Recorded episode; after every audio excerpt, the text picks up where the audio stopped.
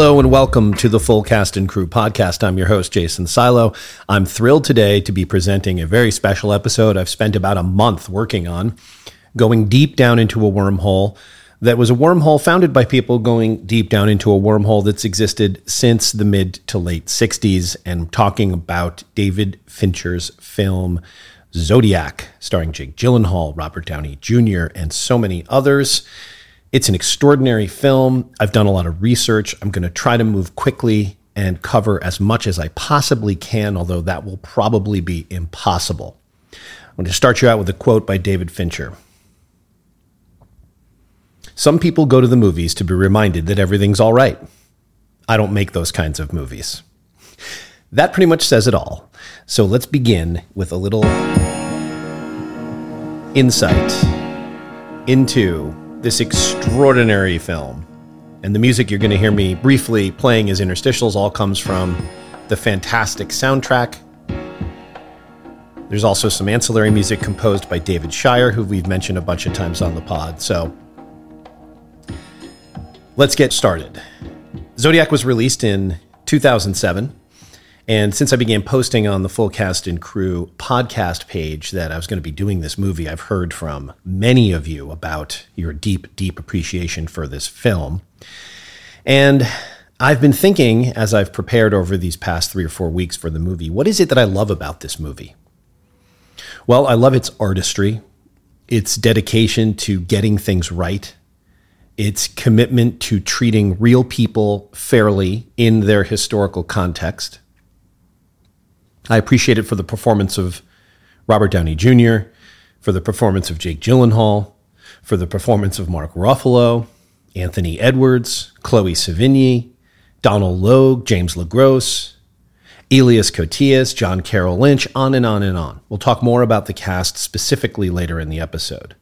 I appreciate the thoroughly researched script, which we will also talk more about the process of. I appreciate the complexity behind what appears to be the simplicity of the storytelling. And in this episode, we're going to talk about the extraordinary attention to detail throughout the development, writing, and production of this film. I appreciate the movie for its audacity, not because the things attempted on screen had never been done before, or because they are so ostentatious or showy or demonstrative of obvious filmmaking skill, but because, as Fincher himself had said, it's a film without any car chases where all the characters basically just talk to each other. And in the end, the suspect isn't caught, and that's already known to the audience. So the fact that this film gets made, even in its time, for 75 or 80 million dollars, because we're unfortunately now living in a moment where despite the pedigree of everyone involved in this movie, there's no way this film gets made in today's film environment. It was the product of so much luck and timing and hard work by the production team, the main producer, the screenwriter who we'll talk about, and the coming together of all these careers and all this momentum and studio's appetite for risk and lack of appetite for risk. There are two studios that ultimately paired together to assume the risk of making this movie, Paramount and Warner Brothers. So it was an audacious undertaking to begin with. I appreciate this movie for its style and its substance. It's obviously an extraordinary looking and sounding film, but that's nothing new for Fincher. I equate this to this is his Jackie Brown.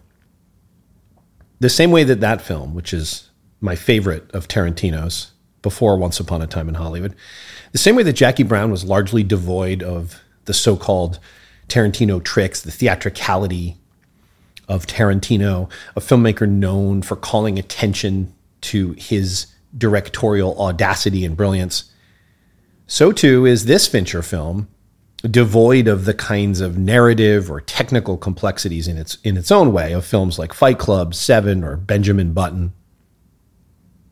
And in stripping down the filmmaking, I think it's all the more powerful and subtle. And the aforementioned attention to detail is all the more astonishing. It's a film for attentive watchers and listeners, for persons who appreciate subtle acting and characterization in marriage with great writing and film structure and editing.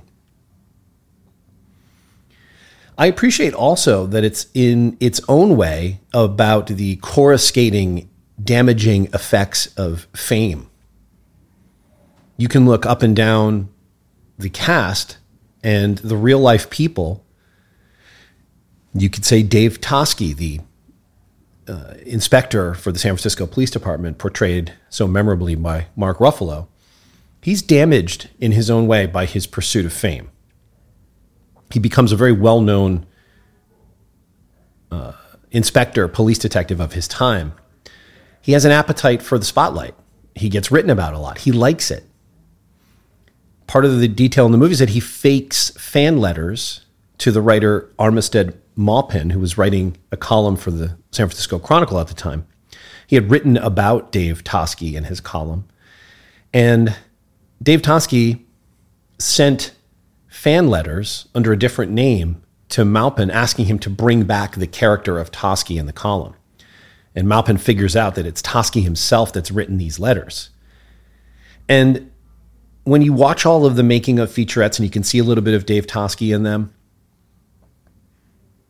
I'm sure he's had a very illustrious career, but he comes across as a guy who really appreciates the spotlight. He comes across as a guy, both in Graysmith's books, which perhaps have some narrative problems of their own, which we'll talk about. But in general, Toschi comes across as a guy later in his career, post retirement, is kind of professionally himself. He's a guy that goes to a lot of retired detective events and functions because he's a star there. He likes that attention. And that becomes part of the story when he's accused of sending one of the Zodiac letters to revive interest in the case and in himself, which uh, is an accusation he was later cleared of. Toschi's the man who famously inspired Steve McQueen to wear the whole the self-made holster in the way he does in the film Bullitt. And he's been in the media, was in the media for 40 or 50 years because of his proximity to this case. And you can contrast this with people like Bill Armstrong, who's Toschi's partner, the way he's portrayed in the movie, the fact that he's portrayed by Anthony Edwards in the film, as we'll talk about when we talk about the cast. He's the counterpoint to Toschi. He doesn't, he's tired of the circus. He wasn't in it for column inches and dinners and free drinks.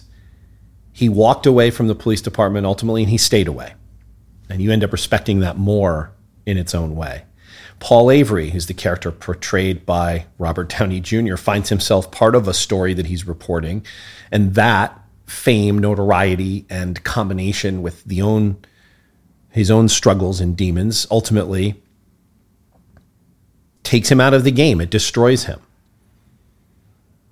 For whoever the Zodiac was, the pursuit of fame and notoriety was part of the underpinnings for the killings. Column inches, ink, he wanted that.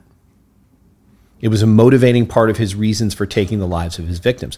Robert Graysmith, who is portrayed kind of as the hero of the film and is lovably bumbling and uh, not willfully antisocial, but just sort of kind of comically in his own world as a cartoonist. His career has really been about continuing to write about the case, the movie, numerous books. I mean, it's become a business for him, which is ironic because there's a great scene that will play in the movie where Avery asks him pointedly, What's his part in this business?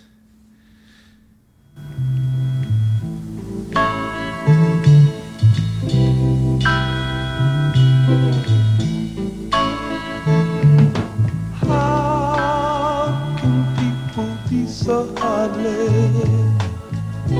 How can people be so cruel? Yeah, to be hard, easy to become.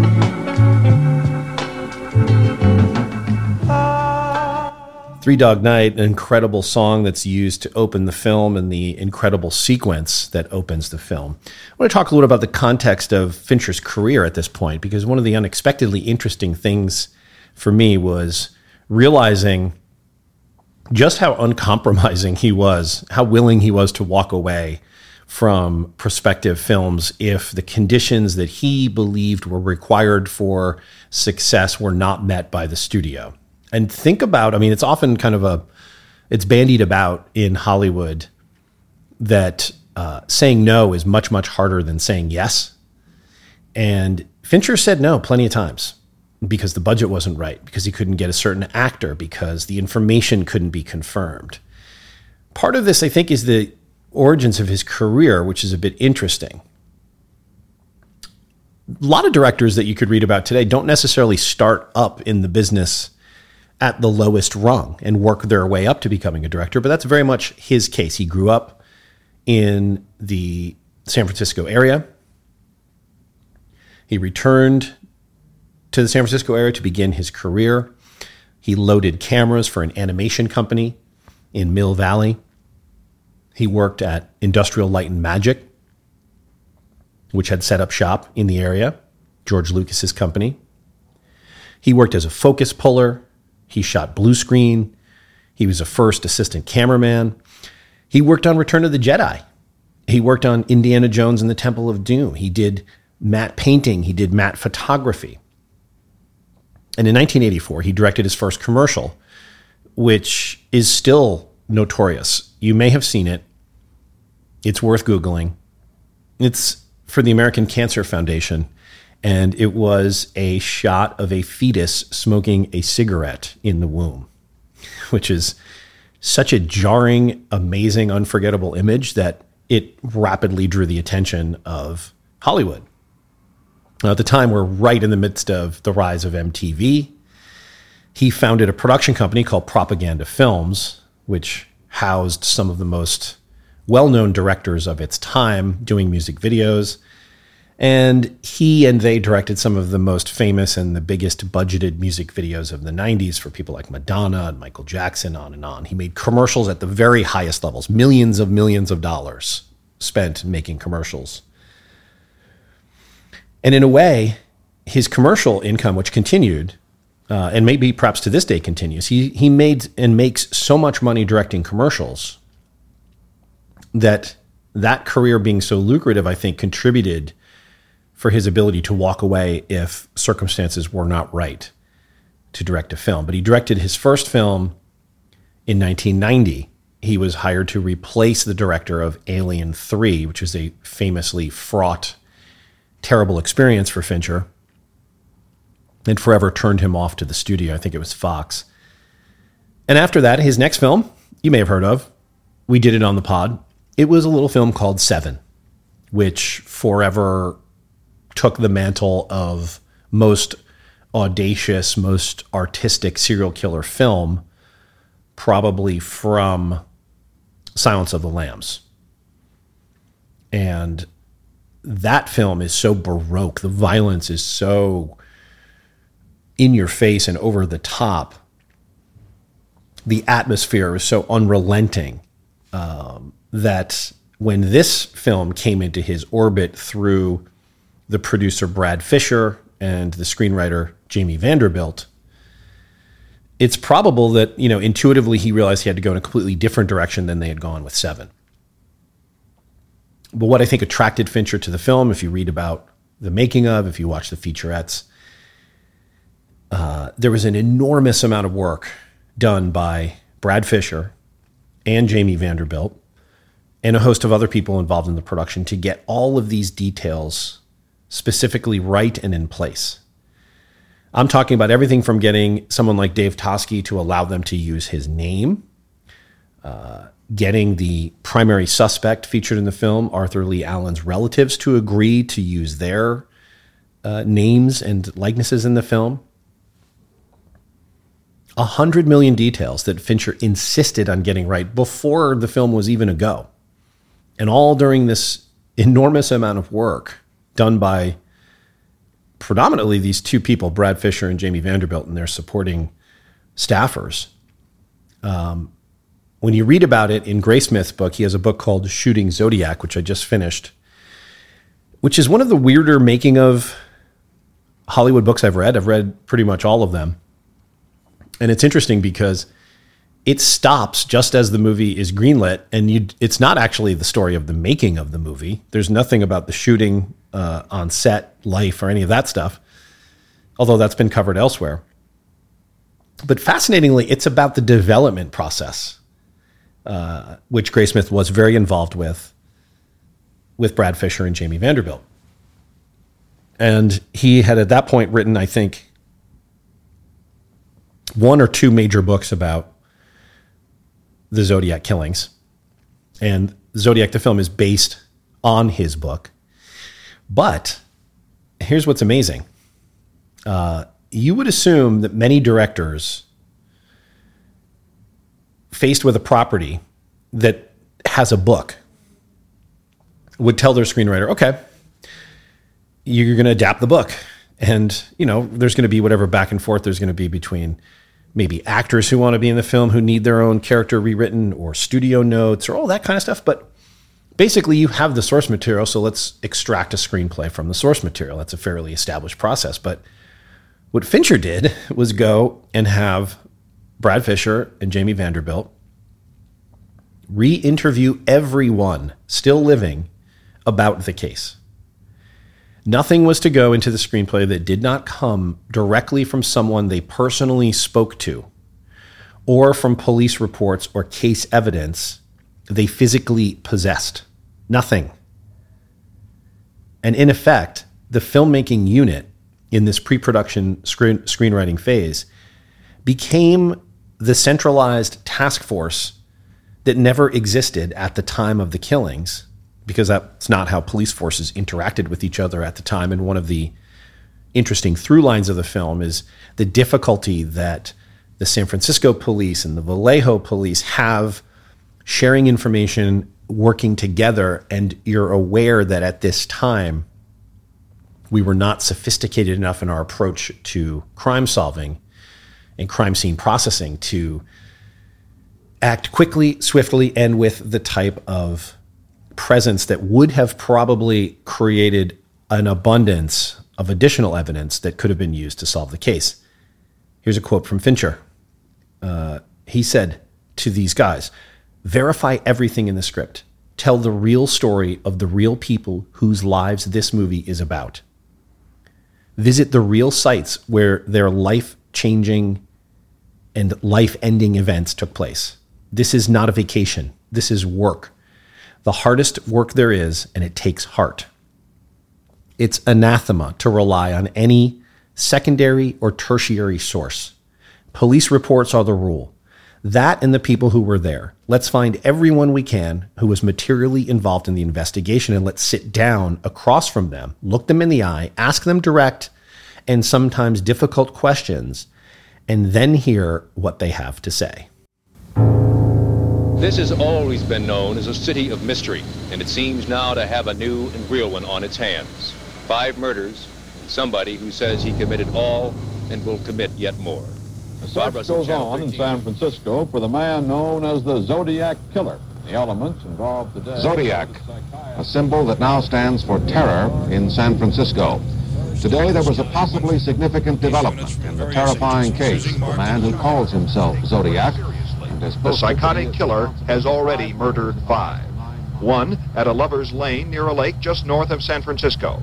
Three others in nearby Vallejo. The latest, a taxi driver in San Francisco. So that's a little bit about local news reports at the time. This attention to detail is obvious in the many documentaries that exist about the making of the film. And it's what I think makes the film truly special. It, as Fincher says, making movies is ultimately a subjective thing.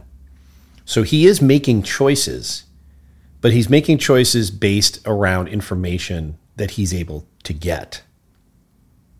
And in doing so, his obsessive, meticulous attention to detail is evident in uh, many of the sound bites that you will hear from people involved. This is Victor Zolfo, who worked in the uh, set decoration crew, talking about how specific Fincher was.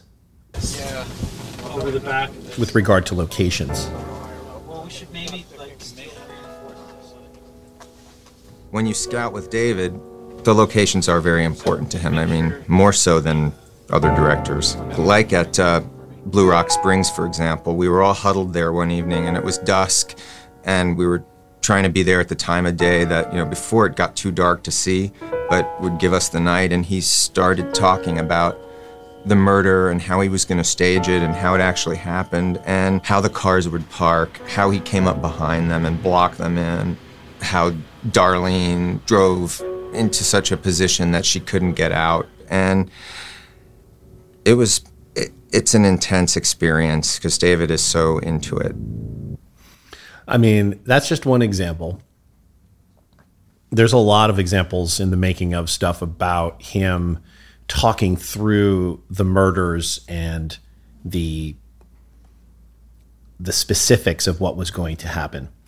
Um, he became obsessed. Everyone became obsessed, and the obsession, I think, is what lends the film such a lasting power.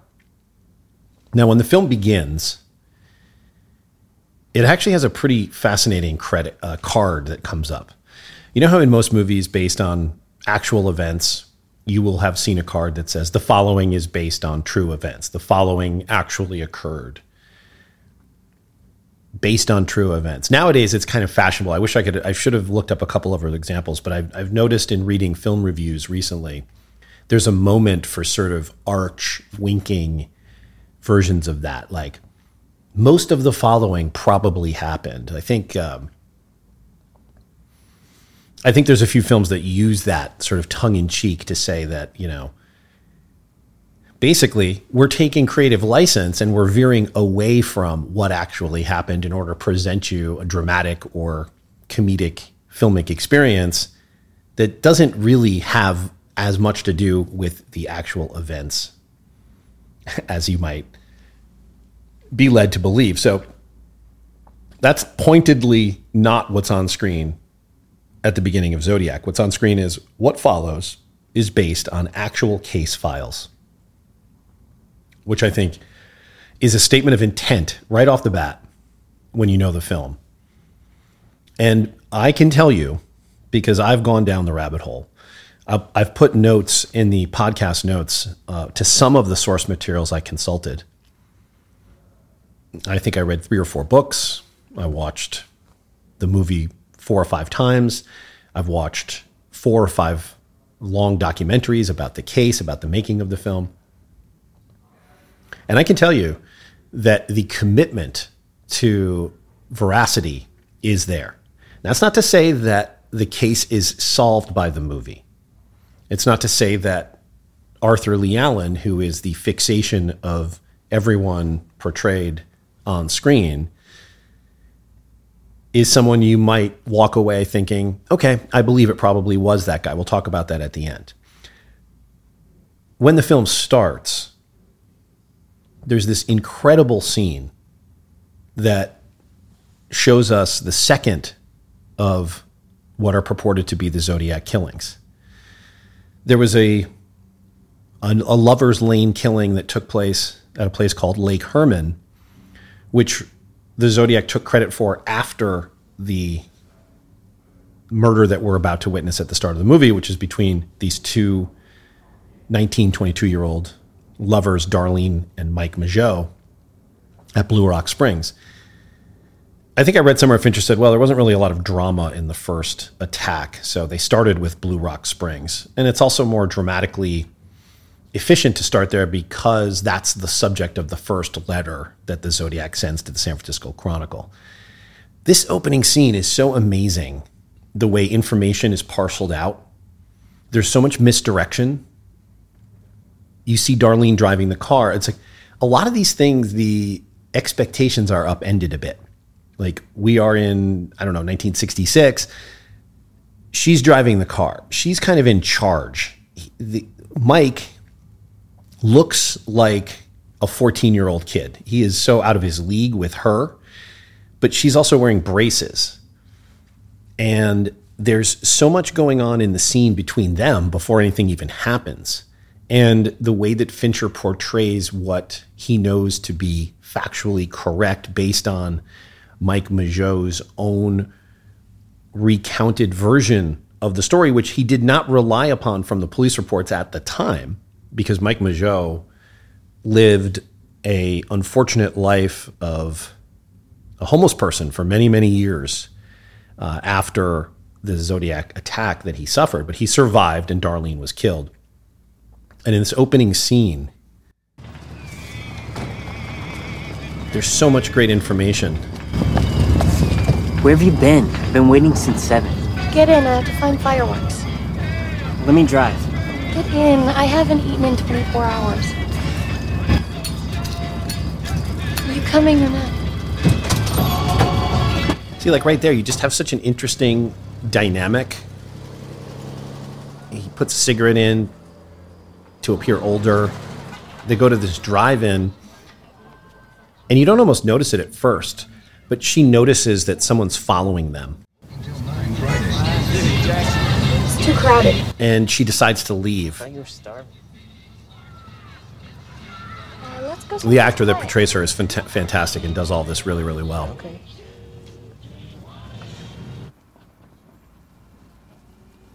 And again, you notice this is all. There's no music. It's pretty sparse, except for What are we doing? The music playing on the car stereo. Sitting, listening to music, talking. You seem weird. And again, he's out of his Okay. depth. Yeah, everything's fine.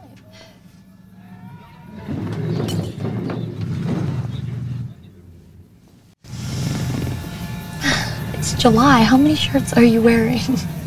I'm cold. You're cold on the floor. So he was wearing three pairs of pants, three shirts, two sweaters, a jacket. He says in an interview that's part of one of the documentaries that he did that because he was so young and skinny looking that he bulked up. It's, of course, created uh, decades of conjecture that he thought they were going to be attacked by someone who had been following Darlene, and that's why he wore all the clothes. you know, and this use of Donovan's hurdy-gurdy man is extraordinary. Uh, and the way when you watch this scene, the information is parceled out to you is so good. Car to drive. I saw that car, Mr. Vance.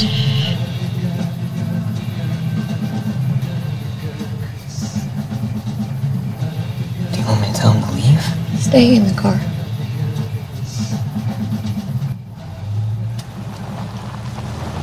And as he drives off, you know, she knows more about this than Mike Mageau does. And that's part of what's going on here. It's an incredible scene that starts us out with all of the approach that we're going to be fed in place. And this little bit of information that that he asks her, was that your husband? Wait, she has a husband? They look like teenagers, right? She has braces. He's so young looking. She has a husband? What? What's going on? We don't know all of this is meticulously appropriate to exactly what happened, according to the police reports and according to Mike Mageau, who survived this shooting. Um, and it is extraordinary. And from that first scene, we are off, and then we are in a newspaper movie.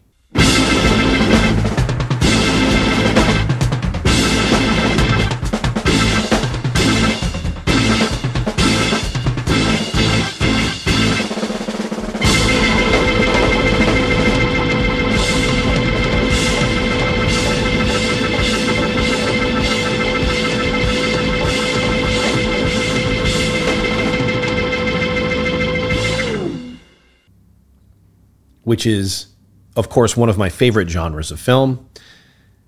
A big inspiration for the newspaper sequences is, of course, All the President's Men. Brilliant, brilliant film. The newsroom, you'll notice many similar tracking shots and use of uh, the full frame in focus. This is also one of the first Hollywood films completely shot on digital cameras, except for some of the murder sequences, which were shot on film so that they could be slowed down. But I want to talk about that later because I think that plays into some of the some of the lack of Oscar appreciation for this film at the time. It reminded me that that was a thing. You know, that there was a moment before digital cinema was as widespread where it wasn't considered real. And maybe it didn't get nominations for reasons that have nothing to do with the quality of the film. Anyway, once we're in the newspaper portion of the film, it's the letters that come full frame. And I think it's the letters that spoke to Fincher. He says in some of his uh, commentary on the making of the film that it's the power of the documents that the Zodiac sent. Those are the talismanic, powerful, frightening mementos which remain. Like, regardless of all the crap that's heaped upon this, the most famous of unsolved serial killer cases outside of Jack the Ripper. That is not an overstatement if you think about it. That's how extraordinary it is, but also how mundane it is. Because the reason that it's extraordinary is that it got media attention. And unlike something like the Manson killings, uh, it wasn't solved. And in the absence of a solve, you have a cottage industry that is still going strong.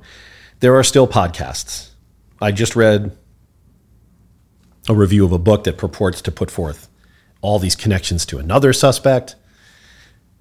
But the documents themselves, which Fincher uses brilliantly in the film, seeing the actual door of the Karmann Ghia car that the Zodiac rode on after the uh, his next killing, seeing the letters, seeing the codes and the ciphers, it's still shocking and powerful.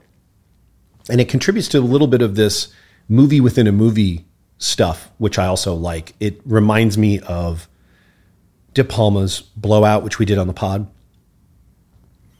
There are shots of newspaper people photographing and processing and creating the plates required to run images of the letters and the ciphers in the newspaper.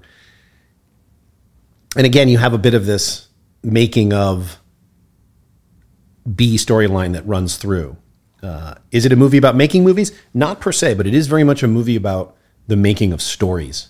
And so, as it's a movie about the making of a story, it's necessarily the movie about how a newsroom functions and how it decides what to do, what not to do, what parts of stories to elevate. It's also about how the need that the media created at the time to continue feeding the story caused them to perhaps lump things into possible Zodiac killings that had nothing to do with the Zodiac because it sold newspapers.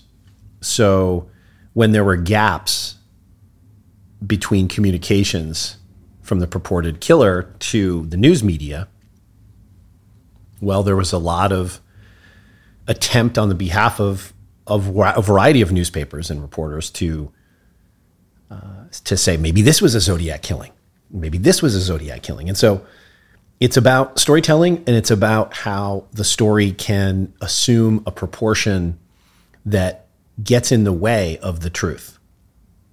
And I think that's where Fincher's brilliance was in knowing that somehow they had to start all over, do the whole investigation again before they shot a, well, I guess not a frame of digital cinema, but before they started rolling data onto their cards. And it's also a San Francisco movie. It's a crime movie set in San Francisco and the film history of San Francisco. There's a famous time lapse of the Transamerica building. We are following the changeover in the city from the early 60s to the 70s and beyond. It references films like Bullitt, Dirty Harry. It also references films less known, like the great Don Siegel's film The Lineup, which is one of the first films to really utilize real San Francisco. And San Francisco had had a robust film industry for a long, long time. Invasion of the Body Snatchers, 78, which we've done on the podcast, great episode. But really, at the time of the filming of Zodiac, all of that had pretty much fallen away. There wasn't a lot of production going on in the Bay Area, but Fincher being from the area, this was a story that affected him as a child. uh, he knew that it had to be connected to the actual locations. And it's really the producers of Zodiac who did a lot of the heavy lifting, worked it with the mayor's office in San Francisco to reintroduce the kinds of tax incentives and ease of business requirements that were necessary to kind of re lure film productions back. And at the same time that they were trying to get this film up and going, there was a long period where maybe Fincher was going to direct Benjamin Button before this. And if he had, the producers would have had no option but to essentially go and get a different director because that's the way the business was working. Many, many months of uncertainty about whether the film would go, which film would go first, whether they would get the budget they needed, whether they would get the information that they needed, all in pursuit of the story. And again, that's part of, I think, what the underlying stuff, why the underlying, underlying stuff works so, so well. Now, we were talking about the newspaper. Here's another little bit of specificity in the newsroom, which was completely fabricated as a set. And it was set dressed to this level.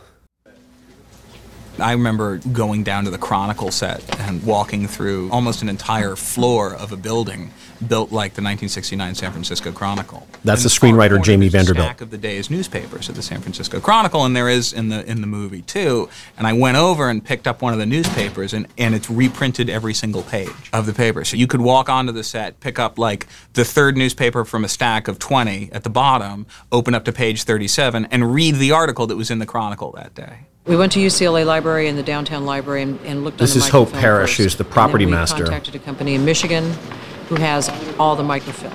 That's where you have to go to get the full size. And then I had them pull these images and put together files, and then my people did the final cleaning up of everything and just lined them up perfectly and then email them to a company in Glendale that was printing my newspapers and then from there then I would get the newspapers from them a finished product. It's exact. You've got August 1st, 1969's newspaper right in front of you. We find something and we just get so thrilled, you know, because it's like, oh wow, this is fantastic, you know. Okay, did you follow how insane that process was? They're getting the original microfiche, if you remember going to the library in the 70s and the 80s. The original newspapers exist only on microfiche.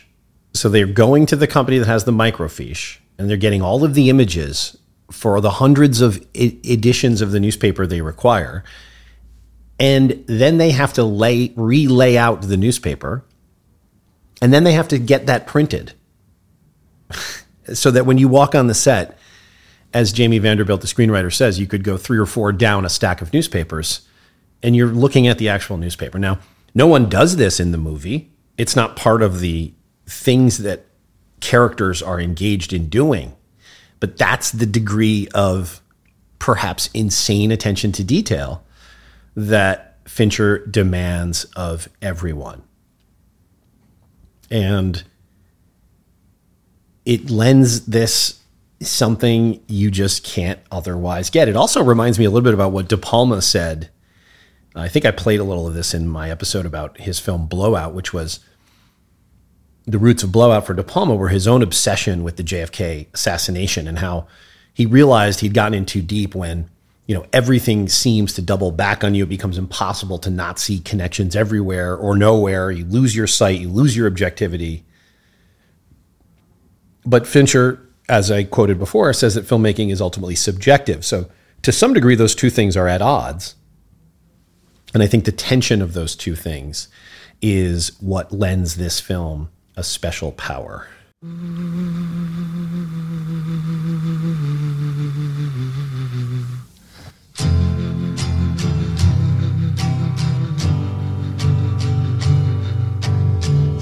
Like a star in my sleep, I opened my eyes to take a peek. To find that I was by the sea, gazing with tranquility. Just then, when the hurdy-gurdy man came singing songs of love. Then, when the hurdy-gurdy man came singing songs.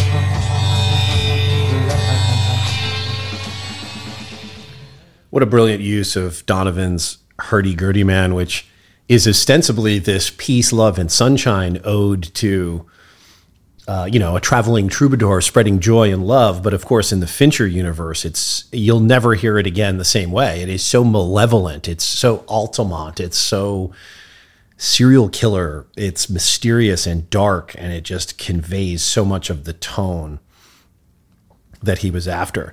Now, to talk a little bit about the newspaper section gets us into one of my favorite, favorite aspects of the film, which is Robert Downey Jr.'s performance. From 1996 to 2001, it's safe to say those were Downey's worst drug years.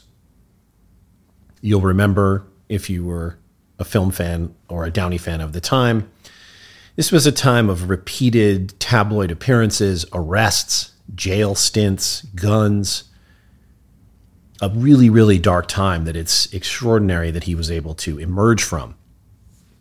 And his comeback film, one of the comeback films, was Kiss Kiss Bang Bang, which is a uh, Shane Black film that I really want to do on the pod. I think I'm going to do that with Bruce Edwards because I think he's a big fan of that film, as am I.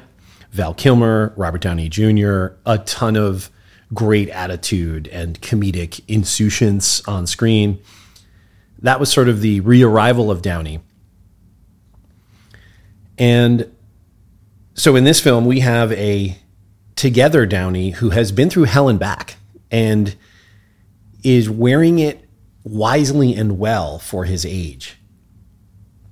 And the Avery character is is a critically important one because he is the film is laid out essentially like a triptych. So you have the first, you have basically three people embodying the obsession with the Zodiac case. And the first person is Avery. And he is eventually driven mad, driven insane by the case. And his obsession is uh, the mantle of his obsession is picked up by Dave Toschi.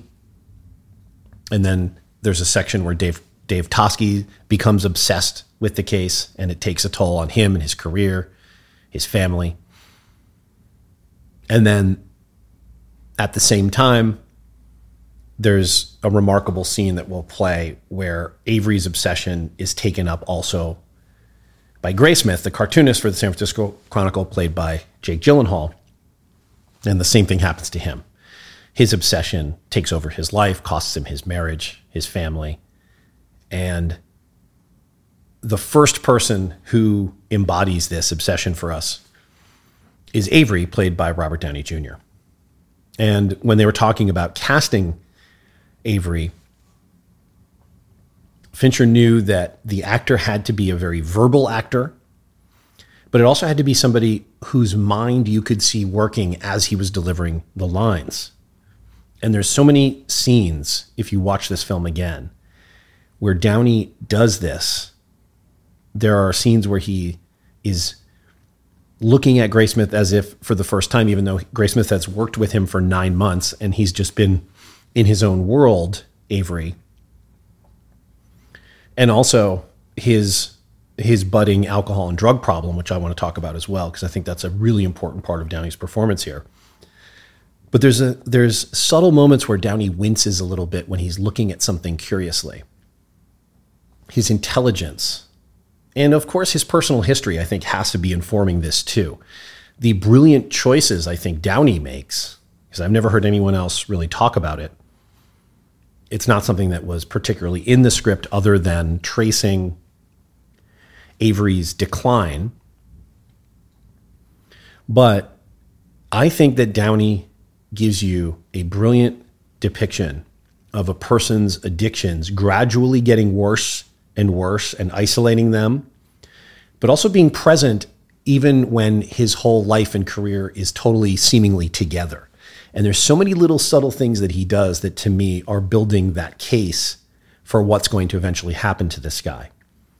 And he does this through deploying and then controlling and ultimately withholding the sparkling intelligence that is so clearly behind the eyes and the face of Robert Downey Jr. There are moments when he leaves a room where he's just been castigated and his hand lingers on a doorknob He's constitutionally incapable of adhering to any authority, however correct it is. There are just incredible moments of characterization from Downey that, uh, as many times as I've watched the film, I never get tired of watching what Downey does. I want to play a little bit of this incredible uh, introductory clip where he and Graysmith are meeting at a bar, and it's one of the first times that they are uh, kind of communicating and uh, bonding. And well, actually, no. This the, the, the scene starts when they're uh, where where Graysmith has has made some offhand comments in an editorial meeting about what is likely to be contained within the first cipher, and it's only when uh, an amateur couple solves the cipher that Downey's Avery starts to pay attention to Graysmith, who before then has just been sort of an irritant and no one really wants to deal with the cartoonist. So um, in this scene, I have to turn off Donovan first. Sorry, Donovan. In this scene, um, this is their first kind of uh, interaction, which is absolutely brilliant. guy used to sit there was a great cartoonist, Bob Bastian. Now he's on public television. For some reason. Paul Avery. Uh, Robert Graysmith. Mm-hmm. I've, I've been here nine months. You were right, by the way. You didn't give his name. Who cracked it? A history teacher and his wife, Salinas. I like killing people because it is so much fun. It is more fun than killing wild game. Just the way he says the thing, the guy that used to sit there, Bob Bastian, was a great cartoonist. Now he's works for public television. God knows why. I mean, just that is such a little Downey moment that conveys something about the character. Um, and in this moment, he's well dressed. He has an ascot. He has glasses. He's professional looking. He's alive. And he becomes curious not only about the case, He thinks our friends but he becomes curious about And Graysmith. I Heard even sent Vallejo a code key. Just to help him. What is that at the bottom? Leftovers, maybe an anagram. How does one do that? I, I like I like puzzles. I do them a lot. How did you know he wasn't going to give his name? Dangerous animal. Dangerous animal. What's amazing is that this is such a tour de force of active actor listening. And listen to this. Paul. Yes, Tim. Editorial now. Very well. Okay, that little moment. Paul, yes, Tim, editorial. I, I, it's just so specific. Do you understand what I'm saying? I mean, it's so specific. It's a performance. He's performing. To me, this is the stuff of the way addicts and alcoholics act prior to their disease taking over their life. Uh, there's an obsequiousness which he doesn't really mean in his interaction at the end with the editor. And, and I think this is all part of the characterization that Downey is so brilliantly putting forth uh, in this in this this incredible performance, which is insane that it wasn't nominated for an Academy Award. We'll talk about that later. There's another brilliant scene uh, between these two guys uh, at the bar, which is a progression of uh, both the Avery character's interest in Graysmith and his alcoholism. Thank you. So tell me about yourself. You married? Uh, divorced. Two kids. What do you do for fun?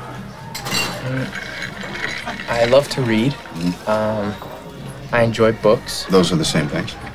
Why have you been going through my trash? We'll come back to that. this kind of disinterested listening is so well done here by Downey. He's a little more at loose ends here. He's a little raggedy looking. His hair is longer. He's a little less put together. And there's a moment subsequent to this where Who like puzzles? So They're both that tell us drunk. about the zodiac. Is no expert. Right, it's just a simple substitution code like the one that we used to do as Boy Scouts. A is one, B is two. We were no Boy Scouts, Robert. Well, it's not that hard. You just He's gotta doing coke in where the to booth. Start, in the first cipher. You actually carry that around with you? Why? No reason. What's the, the subtleties common double consonant of this are just Consonant? The double mind boggling. The what's the delivery, word that we know portraying drunk. at least once? Kill. Right, kill. So the Hardens start looking for double symbols, which they find here, here, and here, each with the same two symbols preceding. It's also a scene where Jake Gyllenhaal's character is really the one who has all the information. for L. And since I think the whole word is kill. And you got your K, you got your I, and your And, and Downey isn't, But how do you go from A is one and B is two to figuring out this whole cut? he's not upstaging him. He's not grandstanding. But it is a perfect point counterpoint scene. The author presents a very simple substitution code. And Gyllenhaal is so good. Eight of the 26 symbols that he suggests Downey's just- found in this cipher. But there are non-letter symbols because there's all these medieval ones. I thought they looked medieval too. But then I found a code written in the Middle Ages. He just the way he looks at the books. You got to watch this movie for Downey. It's so extraordinary. And when the Avery character begins to lose the thread further, You wrote the Justice Department asking to be put in charge of the This is Zodiac years later. investigation. I merely suggested On our letterhead. that those with intimate knowledge of the case create an information clearinghouse to promote an exchange of free flow of ideas. And that you run it. Well, who's better than me? The marked man. He's so Paul, if you want to strung your out here Three things. One, stop boozing. Two, and stop defiant. doing whatever else it is you're doing. And three, cut this nonsense. And this out. end part Sweetest is of Templetons, if at any time you feel my excellent work is no longer in step with this trashy provincial rag, I'll more than happily, more than happily decamp for greener pastures. All I mean it. And that's just alcoholism 101, right? He's in the wrong, but he's the aggrieved party. He's the one who's going to make the dramatic exit as if he still contains all the power in the situation. He's he's the one who's unaware it's too late for him.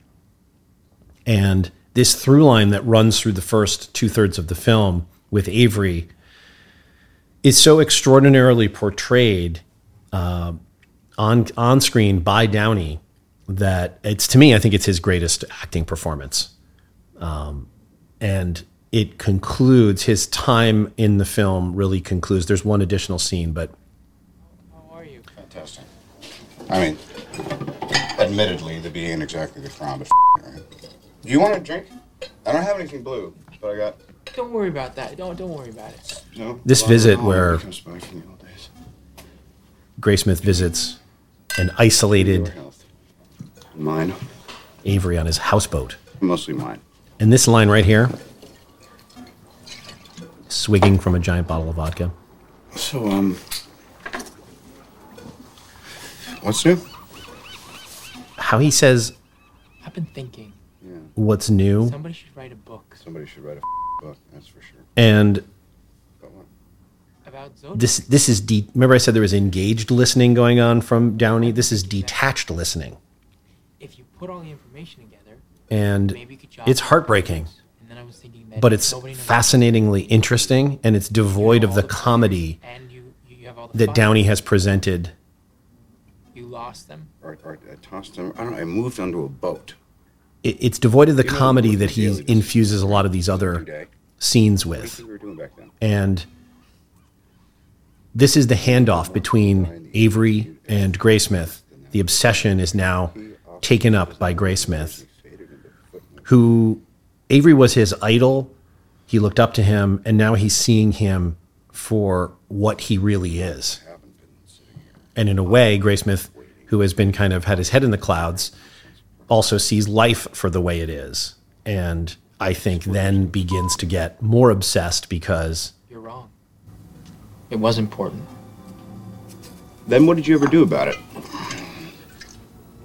If it was important, what did you ever do? You hovered over my desk, you stole from wastebaskets. Am I being unkind? Oh, that's right, I forgot. You went to the library. I'm sorry I bothered you. And this is just another true, truthful moment from Downey. This is an alcoholic severing a relationship that actually means something to him, which is what alcoholics do. And again, this obsession aspect uh, is that Avery is driven over the edge by his appetite for drugs and alcohol, but also his paranoia, his proximity to the story. And in his case, the obsession meets his addiction and he recedes into isolation on the houseboat. It's a stunning arc, and the movie is shockingly not worse off for the absence of someone like Downey when he departs the film. And I mean that as a compliment to Downey because I think we can all think of many films where sometimes there's a performance that's so charismatic and so powerful, but the character, for whatever reason, leaves the film halfway through and you kind of miss them. You know, those are films that don't kind of adjust on the fly and figure out that they're catching magic in the bottle here. And we got to figure out how to keep this this person on screen more than we do. Um, but the Downey arc is indelible and incredible, but it's matched, I think, in the arcs that are to come, particularly with Mark Ruffalo's character as Inspector Dave Toschi and his partner, who is the counterpoint to Dave Toschi. So Anthony Edwards, as Toschi's partner, Bill Armstrong, is part of this duo. It's, it's also a film about duos, and it's a film about duos broken apart. And you have all this kind of doubling or tripling of duos. So the first duo that we have is Avery Graysmith, who kind of work together in the first third of the film to advance the story and collectively propel each other further down the road of the story. And then it's taken over by the next duo because that duo is rendered, it's ripped asunder through the case. And as that duo separates, our next duo steps into the middle part of the film, and that's Dave Toschi and Bill Armstrong, Mark Ruffalo and Anthony Edwards. And this too is a story arc of a duo who work really, really well together, who are differing complementary personalities, but who are ultimately driven apart through the case. And when you see them in action together, processing the crime scene of the shooting of the cabbie, you get a feel for their dynamic and how well they play together.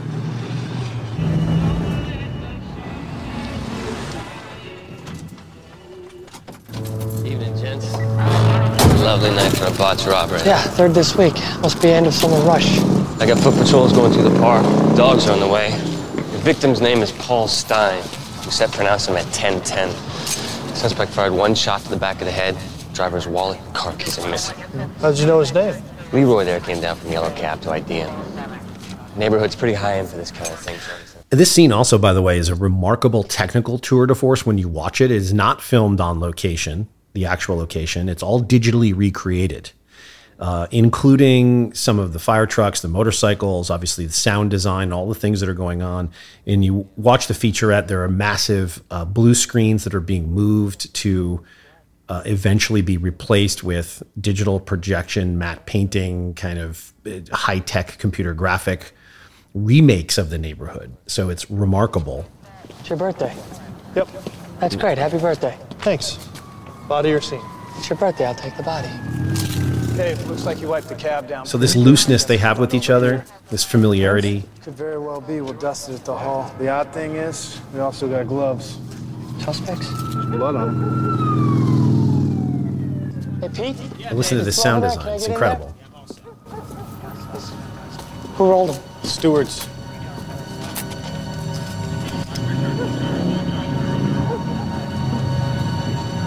Up. Oh, I got a single 9 millimeter casing. Yeah, Luger. Nothing from the crowd. Okay, I'm your shooter. Negro male adult who also happens to be a stocky, crew-cut Caucasian. I flag a cab. I give him this address. Then I give him this address. Who's got the fare book? Right here. Washington. This is some of David Shire's amazing score in this this scene too, and it just establishes this partnership, and we are at a verifiable Zodiac crime scene, as we will soon learn, and this is just one of the set that all of the murderers that are de- de- depicted are stunning tour de force dramatic filmmaking moments. You don't want any witnesses, so you tell him to go down a block. Pulls over. Away from the put it in park because I'm smart and I don't want him hitting the accelerator when I shoot him. Yeah? He stops, puts it in park, boom. I shoot him on the right side. He slumps right. Maybe you've got your hand on his collar when you shoot. All right, so either way, I just don't record the blood in the front seat. So why do you get in the front seat?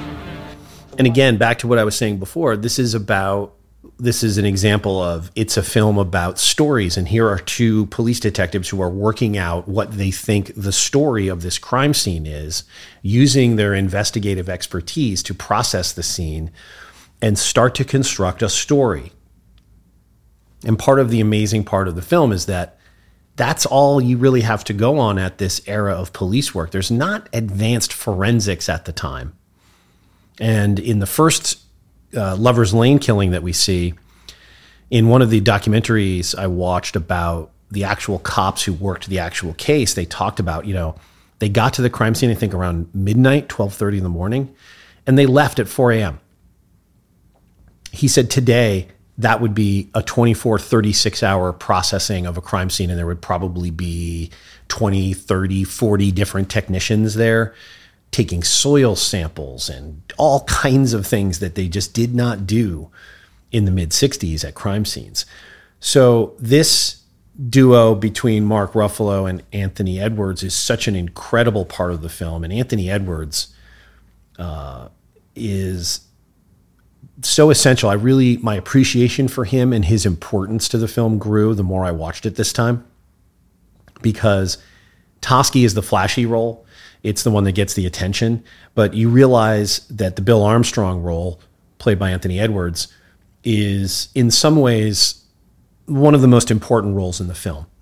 He's much more grounded, and his decency is, I think, the mirror into which the horrific nature of these events really gets portrayed because there's a lot of Avery and Graysmith's character who kind of like the fact that these terrible things are happening. Avery, because at the time it's good for his career. Graysmith, because he's weird that way. Uh, Toschi, because in part he appreciates the notoriety. But Bill Armstrong is just a cop, a dedicated cop. And for him, he wears the weight of these things in a way that no one else in the film does. And he steps out ultimately because of that weight. He has a, he has a family, he has children. And in a brilliant scene in his uh, squad car with Toschi, he says, I can't be on call anymore. I, I got to see these kids grow up. Now, Toschi can't make that sacrifice in his own life.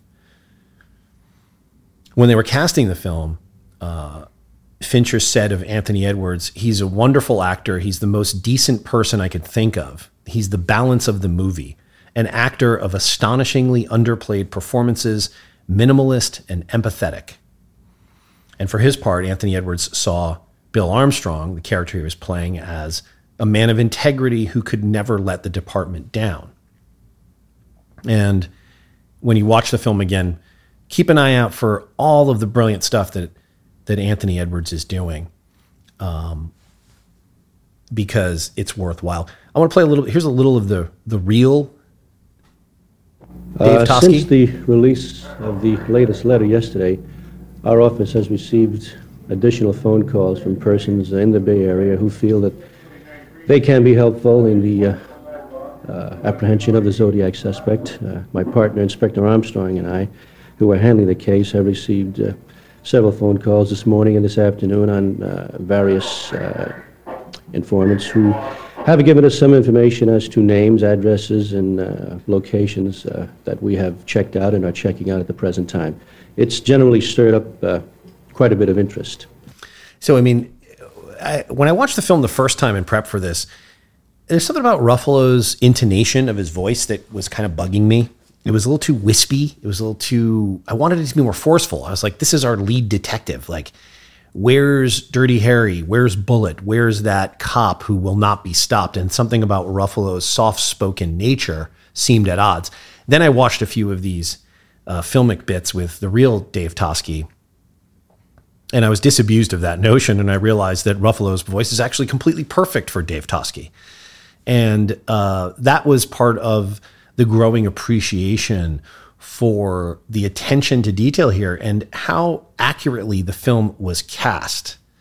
And I think that Fincher says in one of the things that what he was casting was not so much, um, it's not so much kind of the, uh, it- it's it's the it's the quality of the person on screen more so than the performance in places. Although I don't want to say that the performances are not uniformly mind-bogglingly excellent because they are. But if you think about this movie and the way it's cast, everyone on screen conveys a certain something to you, either in the case of Downey through your awareness perhaps of some of his own personal backstory, or with Jake Gyllenhaal, who has these these incredible eyes and a haunted nature that works and just reads as such to the decency that Anthony Edwards just just portrays of the cameras pointing at him to the brilliant turn that Chloe Sevigny does as Graysmith's eventual wife, which everyone kind of agrees is a pretty thankless role. But she makes it so fascinating and so interesting and finds enough room to do things that are that are super watchable from their first date on. Uh, to John Carroll Lynch, who plays the main Zodiac suspect, Arthur Lee Allen. And this is a little bit of Fincher talking about that quality that he was looking for in the actors.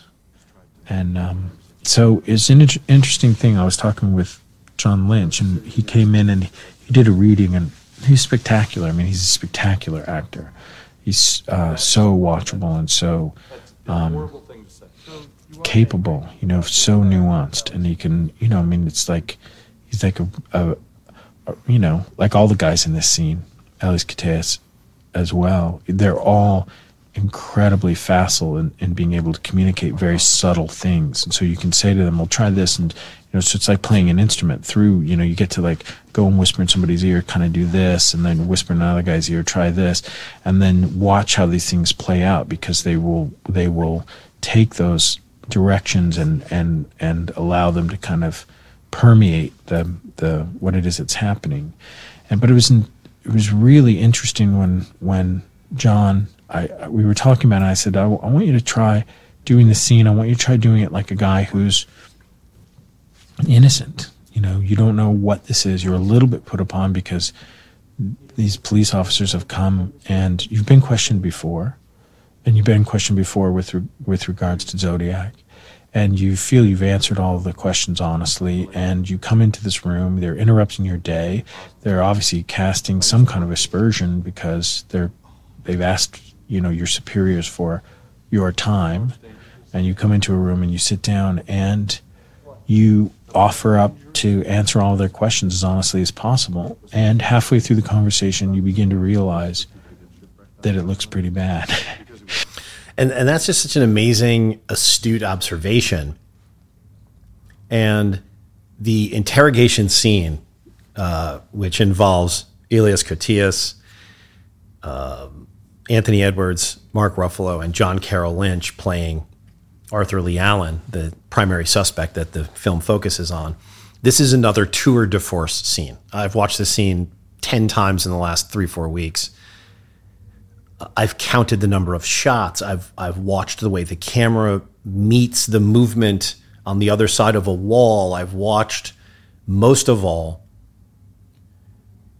John Carroll Lynch's incredible performance as Arthur Lee Allen and the switch that is flipped physically halfway through uh, the interrogation scene, which is such a, a smart and interesting choice uh, to instruct him to play the scene as he does, really two different ways. Um, and that's what he was talking about there. So, what he does at first is play the scene uh, as if he's got nothing to hide. Incriminating. Do you recall having any such conversation? No, Have you ever read or heard anything about the Zodiac? when it was first in the paper, but I didn't follow it after those first reports. Why not? Too morbid. I- I told all this to the other officer. So, this is the part of the interrogation where he's playing it innocent as an actor. You remember his name? No, but it was right after the murder at the lake. And what did you tell this officer? And right here, I told him that I'd gone to Salt Point that weekend to skin dive, that I was alone, but I met a couple there. I have their names at home if you want. That would be great, Arthur. Lee. What? Lee. Nobody calls me Arthur. And right here, the scene has changed. And if you're a fan of acting, you got to watch this masterclass from John Carroll Lynch. Uh, the actual Arthur Lee Allen had some flamboyant physical movements in an interrogation that a lot of people talk about. And the way that John Carroll Lynch crosses his legs and starts to move his head and become aggressive and challenging once he realizes what this really is, it's fantastic. It's an extraordinary sequence for all of these actors. And again, all the more so, I love scenes with three or four actors where everybody in this scene is capable of taking the scene over, of doing something that draws attention to themselves. They're that good, as Fincher was was commenting on. But it's John Carroll Lynch's scene, and it's for him to uh, to be the center, and he can be the center when what we know of the other characters is manifested just in the way Fincher cuts away to them. That's what's incredible when you watch it again.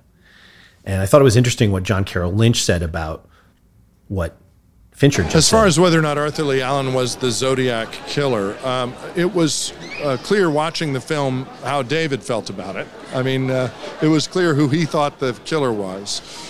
Uh, but he asked me very specifically to play the character as if he wasn't guilty. And uh, I think that was a really wise choice. And I, I found that in the movie, watching it, what the movie's really about, it seems to me, is the virus as of, of obsession and that this person, the Zodiac, his sociopathy, his his uh, virus of, of obsession, then is transferred to each and every person and damages or destroys their lives. And that's what's so amazing. And it's interesting that Mr. Fincher is um, is so obsessive that in some way I think he knows how it is to be uh, so focused as to let everything else drop away and cause damage, possibly. I don't know well enough to know. extraordinary, spot on, and borne out by what some of the other people involved in the making of the film will say. I wanted to play a couple quick uh, bits here because they're just astounding details for Fincher's commitment to uh, commitment to how specific things had to be. There's a the the costumes are fantastic. Uh, the costume designer is a man named Casey Storm, and he's got some great sound bites in the making of featurettes. And uh, his costumes are extraordinary and such a part of what makes the film work. And another thing that I think should have been nominated for an Academy Award, by the way. Anyway, there's a scene in the Lake Berryessa scene, which is the stabbing of the two lovers in this daylit outdoor beautiful location which is another brilliant part of the film which is like this is not seven it's not pouring rain and we're not in hovel like terrifying locations inside this this killing this stabbing happens outdoors in the most idyllic uh, freedom feeling location in which you should be safe and then this hooded monster comes out from behind the tree and is wearing this outlandish zodiac costume um, and it has a hood that you'll recall. And this is Casey Storm talking about the notes that Fincher had for the hood. The Zodiac Hood outfit is the one that there's the most information on because Bryan Hartnell has not only survived, but well grounded and able to talk about this case easily and had a lot of information to supply. So it's very specific in that he's wearing this outfit that was inappropriate for such a hot day. He's wearing wool pants. He is wearing this windbreaker, which is zipped up to the top with a Zodiac logo in the middle, and then the hood. And you can barely see it in the film, but in the cutout slit of the eyes, there's what he believed were clip on sunglasses so that you couldn't see anything inside except maybe a wisp of hair and the bottoms of his cheeks underneath it. It took a little while to get it there. I remember actually having a meeting with Fincher where um, we kind of had it narrowed down and had picked the one that we wanted. And then he said, I still feel like the eye slit is a little bit too wide. I want to see less of the eyes. And I said, well, okay, I just, it's, it's kind of, I think it's, you know, it's pretty small now, and I'm pretty sure it's, it's going to be good. And he does need to see out of it, so there's a practicality to it. And he goes, no, I understand it. It's almost exactly right. I think what we should do maybe is just lose one line of thread across the top, and then it'll be perfect. And so that's what we did. Or we added a line of thread. I can't remember. But whatever it was, he wanted to change one line of thread in the amount of the size of the hole. That was classic Fincher. I mean, what a soundbite. Uh, that's what they're dealing with. That's what everyone on set was dealing with, which is incredible. Uh, when you think about, you know, what everyone has to bring in order to make this all come together. Um, I really liked what Casey Storm had to say. This is another little bit of him about costume design. It worked. I'm done. I got everything I need here. Darlene Ferrin, the first uh, murder victim in the film, the outfit that she's wearing in the film is the outfit that she was killed in. And we had that information because our research department was given access to evidence and they had her, it was like a jumpsuit, and we copied the fabric based from a digital photo, made the fabric, and then used the idea of the design and the picture. We had photos of the whole outfit and put that together and actually made the exact outfit that she's in. So, kind of across the board, that was the attention to detail that we paid on every single costume in the movie. So, you know, this stuff isn't stuff that you as a viewer are going to notice per se. It is stuff that the actors are going to notice on set. And every actor, you, I've heard this innumerable times in, in doing episodes of the pod and, and listening to actors talk about preparing for roles, that the more real the filmmakers could make the environment for them, the better it is for them uh, and their characters. So that's how the preparation can uh, can get to the place that it did. But what's different and interesting is how Fincher prepared for this film compared to some of his other films. I didn't prep this movie in the same way that I've prepped other movies. I, I didn't do any storyboards. I didn't want to do any storyboards. I did some previs for the murder sequences just so that people could have an idea of, of what we were going to see, the extent of what we were going to see. But for the most part, it was kind of, I think we want to be here for this. I think we want to, and I was trying to, I mean, this movie is very simply staged. And, um, and that was always the guiding principle. It's like, we've got to do this in the, in a way that is, um, you know, it's it's not about being meat and potatoes. It's about being. I don't want people to be distracted from anything that the characters are saying. It was a a very conscious decision to, you know, we don't want any artifice. We don't we don't want to underline anything cinematically. We want to just present behavior and see where see where it leads the viewer. And that's exactly what happens. And the behavior and where it leads the viewer is part of what is so incredible uh, for for us watching this film again. So the duos, the splitting of the duos, um, the police procedural aspect of it in the middle part of the film is great. Um, and there's also this cool stuff which I always love, which is the realism versus the screen version of things. And we've done this a number of times on the pod in the past. Most recently, I think in my episode about the Queen, I played actual excerpts of the Queen's speech and Tony Blair's speeches relating to the death of Diana. Played the actual ones and then played the film versions of them and commented on how minutely, specifically accurate the performances were. There's something that happens with a minutely, specifically accurate performance of something that you can then look up And maybe I'm the only sort of film nerd that would go look up the actual and see how closely they married it. But one of the famous moments that occurred in the Zodiac case was Melvin Belli, who was a TV hogging lawyer, notable lawyer of the time in the San Francisco area. In the Zodiac Killer's quest for fame and notoriety, he wrote to Melvin Belli. He, he mentioned Melvin Belli, and he requested that Melvin Belli be on a call in program and that he be allowed to speak to Melvin Belli. And so that's dramatized really well. Who am I speaking with?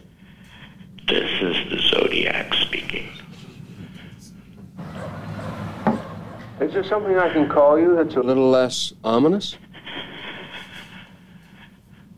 Sam. Sam. So that's a film version of something that actually happened. And this is Attorney Melvin Belli, accompanied a portion of the real version waited 45 minutes today to keep a rendezvous with San Francisco's Zodiac. of what happened. Talk to us. Just tell us what's going on in, in, inside you right now, Sam, please. I have headache. Right. How long have you had those headaches, uh, Sam? In a long time? Since I killed a kid. Well, was it before December that you had the headaches? Yes. Did, were you in service that you might have had uh, an injury in service? Did you ever fall out of a tree or downstairs? Were you ever unconscious? I don't know. You don't remember. Does aspirin do you any good? No. Doesn't do any good. Sam, long stuff never did me any good either. What I So here you have, you know, what purports to be a real conversation with an active serial killer calling into a television show to talk to a TV notable criminal defense lawyer. And part of the film is brilliantly about what would then happen in American society that I think we're so living through right now. Like this Instagram fame, influencer fame, doing it for the gram, doing it for the clicks, doing it for the likes. Uh, the Zodiac was really way, way ahead of his time in in pursuing fame of that way. But you can also see how the dramatized version has the heavy breathing. The voice is scarier. The voice is more mundane in the real call in. As it is when you go down the rabbit hole and you look at suspects and interviews of suspects, they're much more mundane than we are given on screen in film and television. This omniscient, mastermind, diabolical, frightening, physically imposing, quick, lightning striking killer that we've come to see. When you listen to these people, whether it's Dahmer, whether it's Arthur Lee Allen, or any of the people either accused of or who are known to have done things, uh, David Berkowitz, the son of Sam, Mark David Chapman, who shot Reagan, they're they're they're meek. They're they're they're mild mannered. They're not assertive, dynamic personalities. Ted Bundy is maybe an outlier in that regard. Now, of course, in this call that's dramatized and as they show in the film, it was traced to a mental hospital. It was not the Zodiac. Uh, but it's a great performance by Brian Cox to portray Melvin Belli.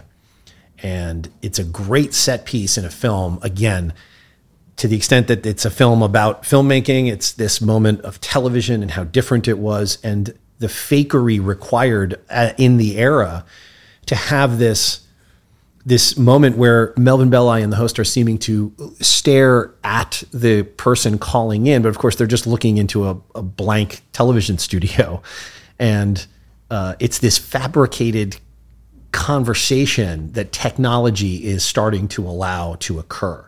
And I think that's part of what's interestingly contained in the film. Now, the obsession of the film, I think it's pretty clear from watching the on-set mini featurettes from the DVD that, you know, Fincher was obsessed. He famously at this time, I don't know if it's still true, he's doing 50 takes, 60 takes, 30 takes of sometimes seemingly mundane things. There's a scene in the beginning of the film where Graysmith is dropping his kid off at school and he's doodling in a notebook at a red light. and then someone honks behind him when the light turns green and he tosses the notebook down. And that's how we establish that this person that we haven't seen arrive at the Chronicle yet is a cartoonist because he tosses his notebook onto the car seat and it flops open to some drawings. Well, there's a scene in the featurette. I think in the featurette you can see them do it 10, 12, 13 times. Uh, and and Gyllenhaal is kind of there's a conversation where someone's saying like let's let's make a bet how many times is he going to make me do this I think I think it's pretty well established that Gyllenhaal at the time uh, didn't have a great experience. He gave a famous quote to the New York Times saying that Fincher paints with actors, and sometimes it's hard to be a color, which is a great quote. Uh, but he then later said uh, that he wished at the time he was mature enough to understand that what Fincher simply wanted was the best of him as an actor. And also some awareness that I think Fincher had that at the time Gyllenhaal was probably 24 years old. Uh, he was coming off, you know, Jarhead. He's coming off like this moment that he had where he was a thing. He was a commodity in Hollywood. He had agents, he had managers, he had press obligations, he had a lot of things. And Fincher says, you know, I am uh, I'm not here to shoot around your hangover. I'm not here to shoot around your conversation with your agent. I require full commitment, full presence this is what we're here to do, and this is it. You've heard this said before. I think uh, was it De Palma who had told his young cast in Carrie, like, in case you're wondering, this is the experience. You know, don't save part of yourself for something that you think being being in a movie is about. This is all it's about. This time that we're together on the set. Uh, so that obsessive attention to detail the obsessiveness that, that perhaps the Zodiac killer contained was was embodied by Fincher, who, of course, that makes him the right person to do this. Um, 56 takes of a scene between Toschi and Graysmith at Graysmith's house towards the end of the movie. 56. 56 takes. There's a scene between Graysmith and Toschi at a diner where Ruffalo has to take a bite uh, or two of a cheeseburger that he's eating. And you know, he had to do that 10, 12 times. He had to take 10, 12 bites of a cheeseburger each time in order to be present in this scene. And there's a lot of humor in the film too, for all of this meticulousness, for all of this attention to detail. I think Fincher is one of those guys, kind of like Kubrick. There's to me such a mordant sense of humor in all of this, all of his movies, and certainly in the way that these killings are staged. There's a mordant sense of humor even as there's no car chases, there's no manufactured salacious violence like in Seven. Um, it is all in service of the movie, but it is underplayed, if anything, and in doing so, uh, it it brings it to life. So, as I mentioned in the casting, he talked about the fact that he's looking for actors that it's an impression that the actors leave, not the way that they look in terms of his mantra for casting. So some alternative casting, which was pretty fascinating for the uh, for the Zodiac or the suspect of the Zodiac presented, played by John Carroll Lynch so brilliantly. Originally, Frank Black, lead singer of the Pixies, was strongly considered because of his very close resemblance to Arthur Lee Allen of the time. Um, Benicio del Toro had been pre-approved by the studio to play Avery opposite Jake Gyllenhaal.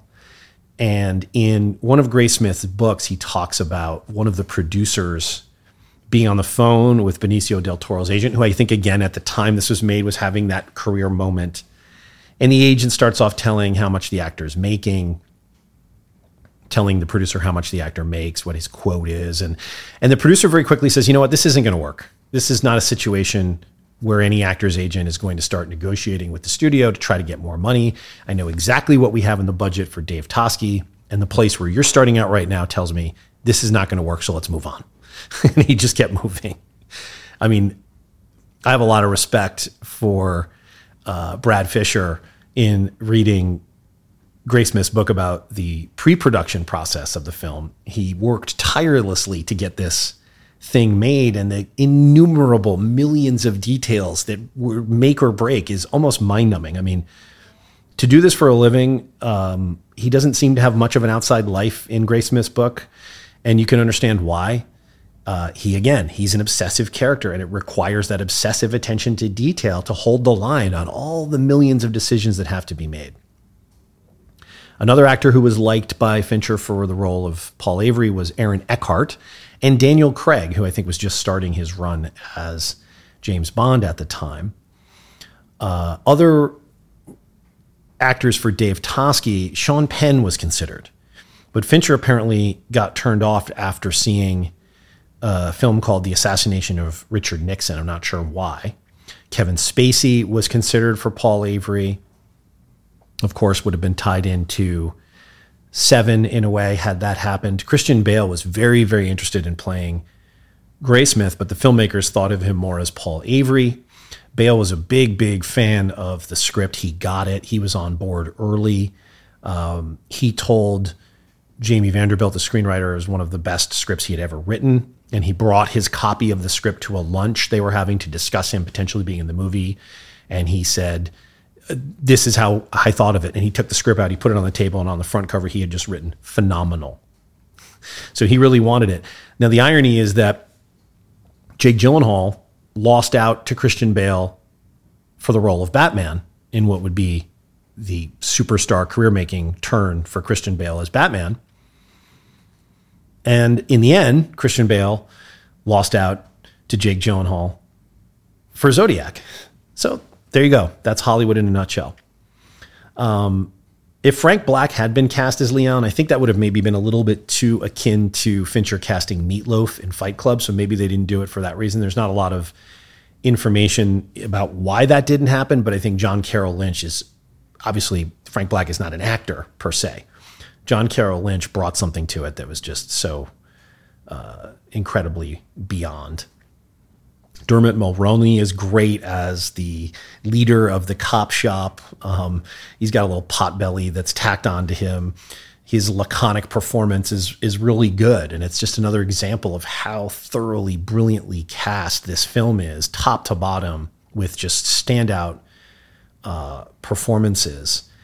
And the it goes all the way down to people like James LeGros, who just has like two scenes in the movie. Now, I'm a big James LeGros fan from the 90s, and he's actually on Twitter, and uh, he's a pretty good follow.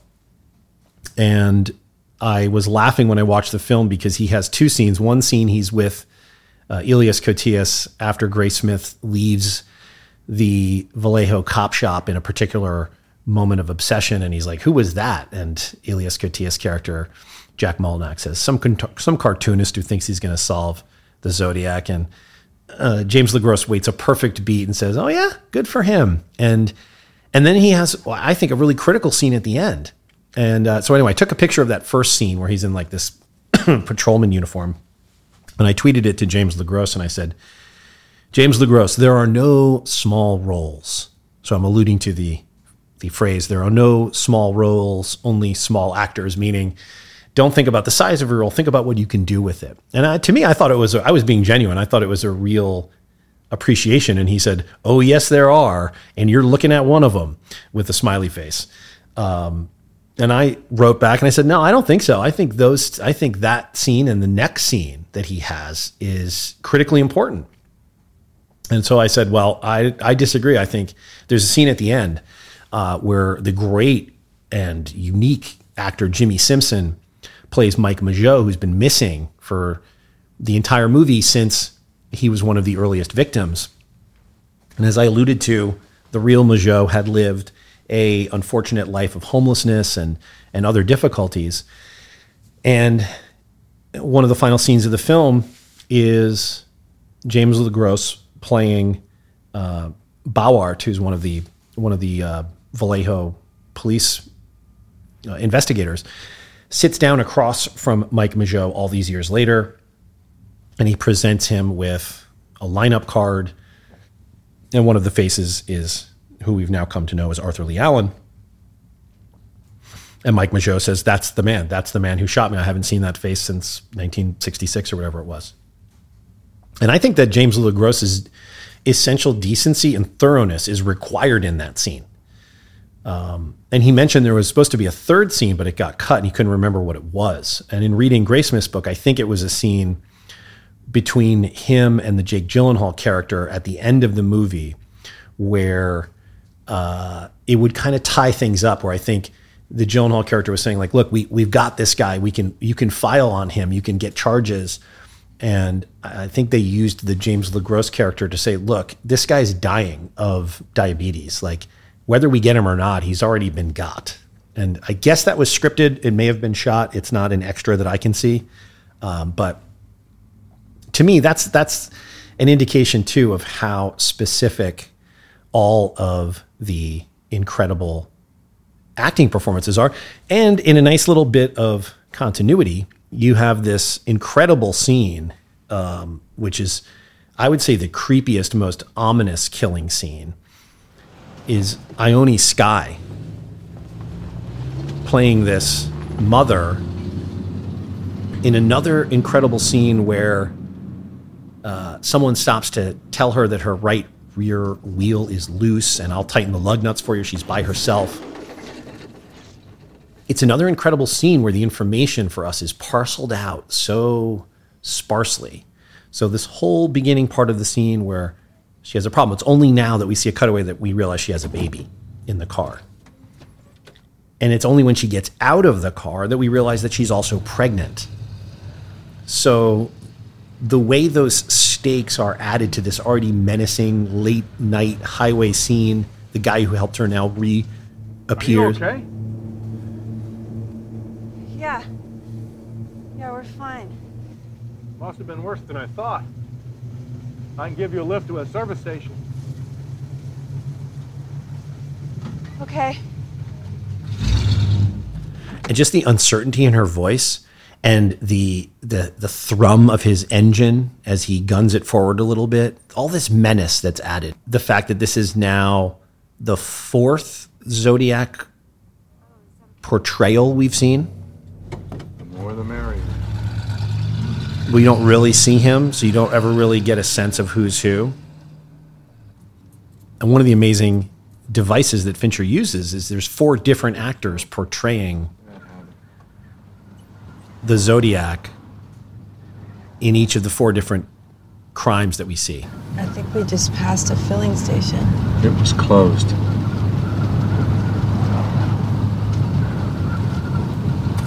Do you always go around helping people in the night? When I'm done with them, they don't need much help. Shh. Before I kill you, I'm going to throw your baby out the window. And that is the most baroque, over the top moment in the film, actually. And it's just, it's followed by this incredible piano crescendo. As I was saying, Fincher uses four different actors to portray the body of the Zodiac killer. And four different, so you have four different voices when you hear him. You don't hear him in the first one. But so I think you have three different vocalization. Now you actually don't hear him in two. You only hear him speak in the Lake Berryessa uh, stabbing and in this one. Now this crime, as portrayed, turned out purportedly not to be a zodiac. It was kind of one of those stories where this thing definitely happened to this woman and her baby, where some creepy guy was trying to help her and kept her in the car for several hours driving around. And she says he looked like the Zodiac. He didn't say that he was the Zodiac, but details of this were printed in the paper. And the Zodiac claimed credit for it in a letter. But as we see in the movie, he only took credit for parts of the story that had already been written about in the newspaper. So it's not widely believed to actually be one of the Zodiac moments. But the way that Fincher uses four different people to portray the killer at different moments contributes this this sense that we don't know what happened because we don't know. And he's including this scene because it shows the spread of the fear. And I think it shows how impossible it became to really uh, sort out the wheat from the chaff when there was very little cooperation between the police departments. And it's included, and it's amazing that it's included because it's uh, it's not a Zodiac killing. No one is killed. She survives. The baby survives. So, to talk about a little bit of how could this movie possibly not receive any Oscar nominations in the 2008 Academy Awards is is insane. It's insane. The nominations that I would imagine you would have to consider. I guess it's a bit difficult in an ensemble picture like this to pick out best actor, but it would have to be Jake Gyllenhaal because his character runs through all three sections of the film. So I would say Jake Gyllenhaal absolutely deserved to be nominated for Best Actor. And I think Robert Downey Jr. and Mark Ruffalo should have been nominated for Best Supporting Actor at a minimum. I could also make a convincing argument for Anthony Edwards. John Carroll Lynch, I would love to make an argument for, but it's really one scene. These are the actors in a leading role that year Daniel Day Lewis for There Will Be Blood, George Clooney in the forgettable Michael Clayton, Johnny Depp in the forgettable Sweeney Todd, Tommy Lee Jones in the forgettable In the Valley of Elah, and Viggo Mortensen in the unforgettable Eastern Promises. Now, okay, to the extent that I remember those performances, I certainly remember Daniel Day Lewis in There Will Be Blood, and he was the winner. I remember Clooney in Clayton, but not to speak of. And Viggo Mortensen in Eastern Promises, I remember as well. Daniel Day Lewis, incredible actor, incredible performance, enduring film. But Jake Gyllenhaal should have been in that list. Supporting actor nominations Javier Bardem for No Country for Old Men, Casey Affleck for the assassination of Jesse James by the coward Robert Ford, Philip Seymour Hoffman for Charlie Wilson's War, Hal Holbrook for Into the Wild, and Tom Wilkinson for Michael Clayton. This is a really good list, really good year for performances, but you have to have Robert Downey Jr. on this list. Uh, you have to have Mark Ruffalo on this list. You probably have to have Anthony Edwards on this list. And so, why wasn't that the case? It's insane. Art direction, cinematography was interesting too. So, this film was quote unquote shot by Harris Savides, a now deceased legendary cinematographer. As I said, it was one of the first films fully shot on digital. Now, at the time, I don't know if you guys remember this, but this, this caused me to remember this that there was a moment where movies shot on digital were sort of snubbed in the Oscars because I guess it wasn't considered real filmmaking. And if you look at the nominees for cinematography the year this film would have been awarded, they're all shot on film. There Will Be Blood, Jesse James, Atonement, Diving Bell and the Butterfly, No Country for Old Men. All shot on film. And I wonder if the snub for this film's cinematography, which is otherwise stunning and exceptional, was because of that. Costume design, as I mentioned, this should have absolutely been nominated for uh, costume design. Should have been nominated for directing, which it wasn't. And it should have been nominated for best film. It's just insane. Here are the best picture nominees No Country for Old Men, Atonement, Juno, Michael Clayton, and There Will Be Blood okay, but I mean, this film absolutely belonged within that group because it's so different from all of them. And it's shocking to me, and I don't know what it's about. Uh, is it because it was considered a genre picture? Is it was be is it because maybe Fincher in his uh, I don't really need you attitude towards Hollywood you know, maybe wasn't the type of person whose films the Academy at the time wanted to shower with praise and attention. I don't really know. Was it because Downey was not yet a fully trustable, bankable, uh, return to form big box office actor? Let's remember, this is the last one of the last films that Downey made before he became Iron Man. And it's one of the last real acting performances that Downey gave to this day. Maybe post Marvel era, he will return to form and do some of the work that he's so capable of doing. But this is Downey before that happened. So it's crazy to me that this this film was snubbed the way that it was. It, it really was a snubbing. I, I didn't read anything in any of the prep about why that might have been. I wish I wish that someone would answer that. I would love the chance to talk to uh, to Brad Fischer, the producer, or uh, Jamie Vanderbilt, and and get their get their their unvarnished impression if they if they felt they could share one about why that was. It's it's it's so egregious to me that there's got to be some reason behind it that I'm not thinking of. Okay, the last thing I wanted to wrap on is talking about the case, the Zodiac case, which you know it's hard not to become obsessed with when you watch the film and you start thinking about how crazy it is in this time that we're living in when everything feels knowable now within moments that this has endured as an unsolved supposedly linked series of crimes. In fact, shockingly, one of the cards that the Zodiac mailed on November 8th, 1969, had a 340 character cryptogram of the sort he had sent. This cryptogram, this cipher that he sent in November of 1969, was only solved in December of 2020 by an international team of private citizens, including software engineer Dave Oranchak, Australian mathematician Sam Blake, and Belgian programmer Jarl Van Eycke. In the, in the finally decrypted message, the Zodiac denied being the Sam who spoke on AM San Francisco to Melvin Belli, a spray that he was not afraid of the gas chamber because it would send him to paradise all the sooner. Teams submitted their findings to the FBI, which verified the discovery. FBI stated the decoded message gave no further clues to the identity. So here we are, all these years later, and it's still. It took that long for someone to crack this cipher. Do you understand how insane that is? I'm talking NSA, CIA, okay, tech level encryption, quant brainiacs of the sort that walk amongst us now a hell of a lot more than they did in 1969. It, it took that long to crack the cipher.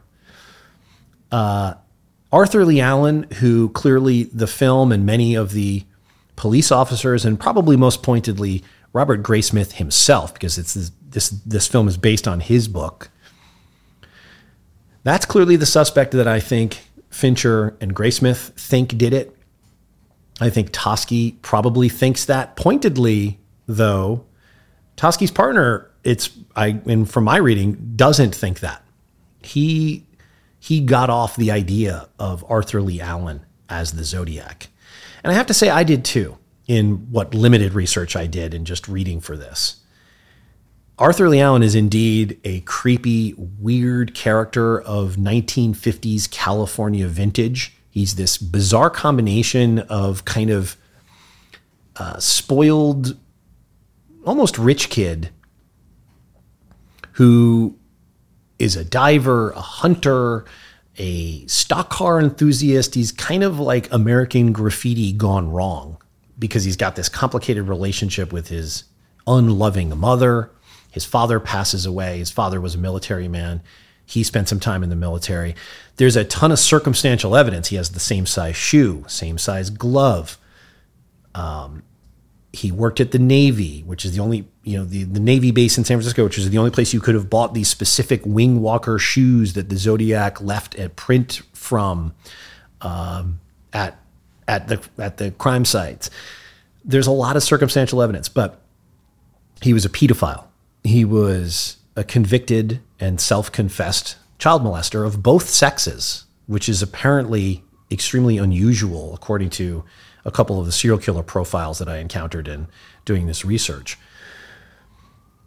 But he's also an alcoholic, um, self described, and through people that spent quite a bit of time with him, including this family of children that he befriended. They have a YouTube channel. It's very hard to watch these videos as they are now recounting, um, in some ways, the most complicated portrayal of him because their father was in prison and Arthur Lee Allen befriended their vulnerable mother who had all of these children, something like at least three, maybe six kids on her hands.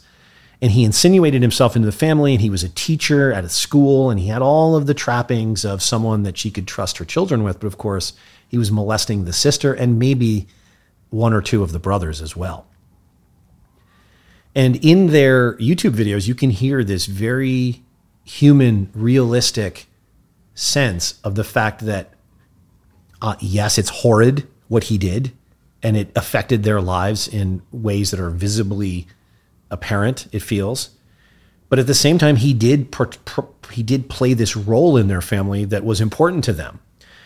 Um, and that's the complexity that we're talking about here of a monster like Arthur Lee Allen, who was interviewed many times by the tabloid press through the 80s and the 90s before his death.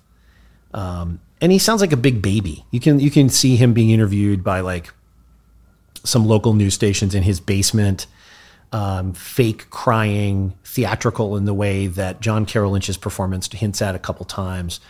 The Zodiac Killer has haunted California's consciousness for more than 20 years. A mass murderer making his mark in the 60s by killing, then sending letters taunting police. Thousands of people have been interviewed, and the Zodiacs bounced in and out of the news. And through it all, there's been one constant Arthur Allen. I'm not the Zodiac Killer. I know that. I, I know that deep in my soul. But Allen says the cops don't believe him. Allen says he's been a prime suspect off and on for 20 years, and now it's on again. Last February, the Vallejo police searching his home, he says. And now, he says, he's about had it. I've never been known for good luck, and I guess this is pretty much living proof of it. Now, Allen's no angel. He admits that. Says he's been busted for child molestation, served time, knows he was wrong. But whatever coincidences making him look like the Zodiac, he says are only that coincidences. Just point blank. Are you a murderer? No. Are you the Zodiac Killer? No, definitely not. No. I couldn't murder anyone. How do you live with this? It's difficult as hell and it can be ex- it can be terribly depressing. And if I deserved any of it, that would be something different, but I don't. Michael Finney, Channel 7 News, tonight. Uh, but this is a guy who would drink two quarts of beer in the morning before 10 a.m.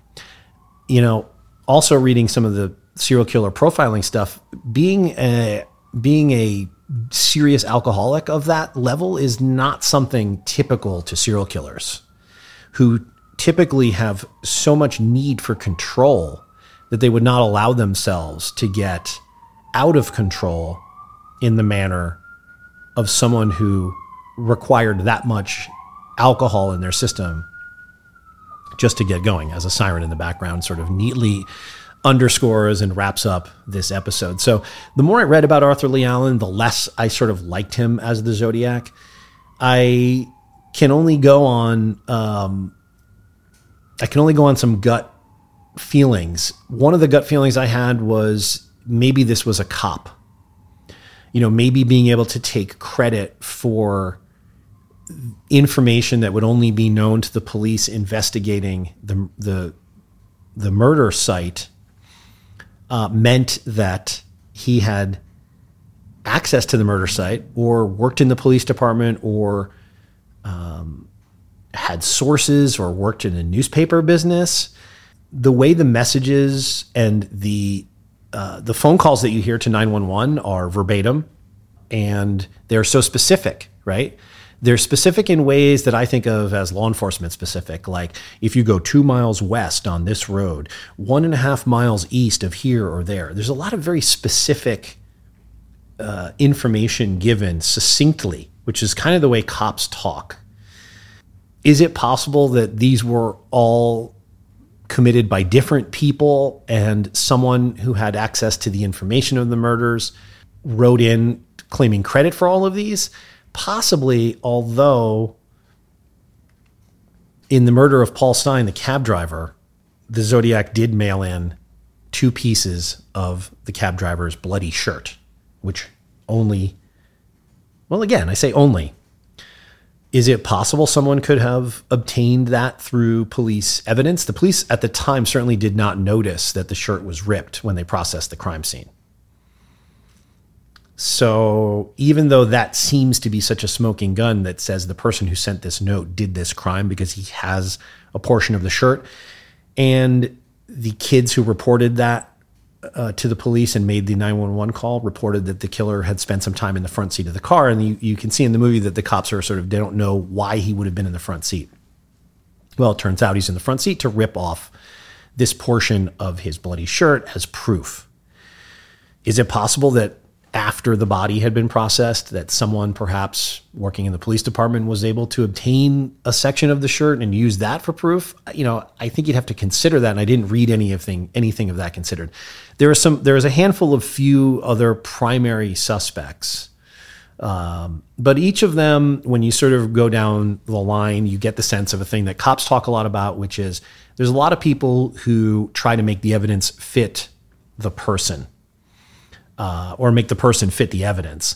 They're trying to find connections where maybe they don't exist, uh, as opposed to simply following the evidence wherever it goes. And Arthur Lee Allen was cleared of handwriting analysis. His fingerprints, there is like a palm print left on the car. No one knows where that came from. Was it one of the kids? Was it one of the police officers? Was it the killer? So he was he lived his whole life under the suspicion of this, of being the Zodiac. Did he like that? A little bit. I mean, part of the way the movie's about fame and our sick attraction to it, I think he did enjoy it. Uh, I think some of his quote unquote friends who informed on him uh, also raised some warning bells to me. There's a lot of people being friends with this guy after they knew he had lost jobs at schools for molesting young children uh, who then go on to inform on him later. So I don't know, but it's an enduring mystery. And as such, that's pretty fascinating in our day and age. Either these were all the work of one person who has managed to elude capture all of these years and could still be alive, or uh, they are unconnected, but in a precursor of things to come, somebody was very astute about obtaining information and claiming credit for something that they didn't do. And because they didn't actually do it, there was nothing to link them to it.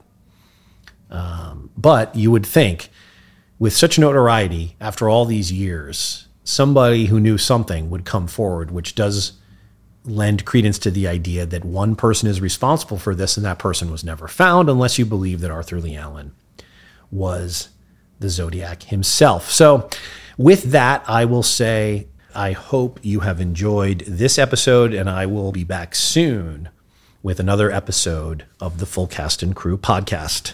So thank you so much for listening.